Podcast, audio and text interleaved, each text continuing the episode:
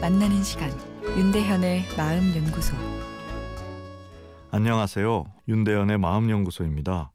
아, 오늘은 살아갈 힘이 없어져요 라는 청취자분의 사연입니다. 저는 현재 49세 남자입니다. 3살 때 어머니가 다른 집으로 출가를 해서 따뜻한 어머니의 정이 많이 그리웠습니다. 서른에 결혼을 했지만 제 인생의 가장 어려운 시기가 되어버렸고요. 성격적인 차이도 크고 또 암에 걸린 아버지를 함께 모시고 살면서 갈등이 커졌습니다. 현재는 이혼을 한 상태입니다. 8년이 되었는데 제가 양육비를 보내고 아이들은 전 배우자가 키우고 있습니다. 아, 그러다가 3년 전에 가치관, 성향, 그리고 이혼 경험 등 모든 점이 비슷한 여성분을 만나 사랑하게 되었고 결혼까지 생각했지만 그녀의 어린 자녀 문제 등 그녀의 반대로 지금은 이별을 고한 상태입니다. 7개월이 되어도 그녀만 머리에 떠오릅니다. 잊으려고 술도 마셔보고 해외 여행도 다녀보고 싱글들이 많은 곳에 가도 그녀만 생각납니다. 그 사람이 싫어하니까 집착하는 행동은 안 하려고 합니다. 이제 제가 어떻게 살아야 할지 모르겠습니다.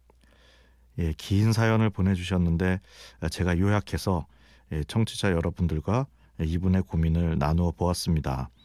다소 무거운 내용이지만 삶을 살아갈 힘이 떨어진 이분에게 라디오 전파를 통해 잠시나마 우리가 서로 연결이 되어 따뜻한 에너지를 전달했으면 하는 마음으로 사연을 소개해 드렸습니다.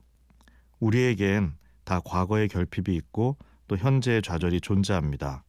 상대적으로 더 힘든 분도 있고 덜 힘든 분도 있겠지만 나에게는 내 문제가 제일 힘든 문제입니다. 21년째 고민을 듣는 일을 하고 있다 보니 어, 깨달은 것 한 가지는 아무리 완벽하고 행복해 보이는 사람도 마음의 뚜껑을 열어보면 다 자신만의 삶의 결핍과 고통이 존재한다는 것입니다. 고통이 전혀 없는 완벽하게 행복한 삶을 사는 사람은 없는 것이죠. 그래서 내린 결론이 우리에게 주어진 인생의 목적은 행복이 아니라 성숙이 아닐까 하는 것입니다. 이 성숙 말이 예쁘지 성숙엔 통증이 동반될 수밖에 없습니다. 내 인생의 결핍과 좌절 그리고 통증들을 실패의 결과물이 아닌 내 삶의 친구로 받아들이는 연습이 필요하지 않나 싶습니다.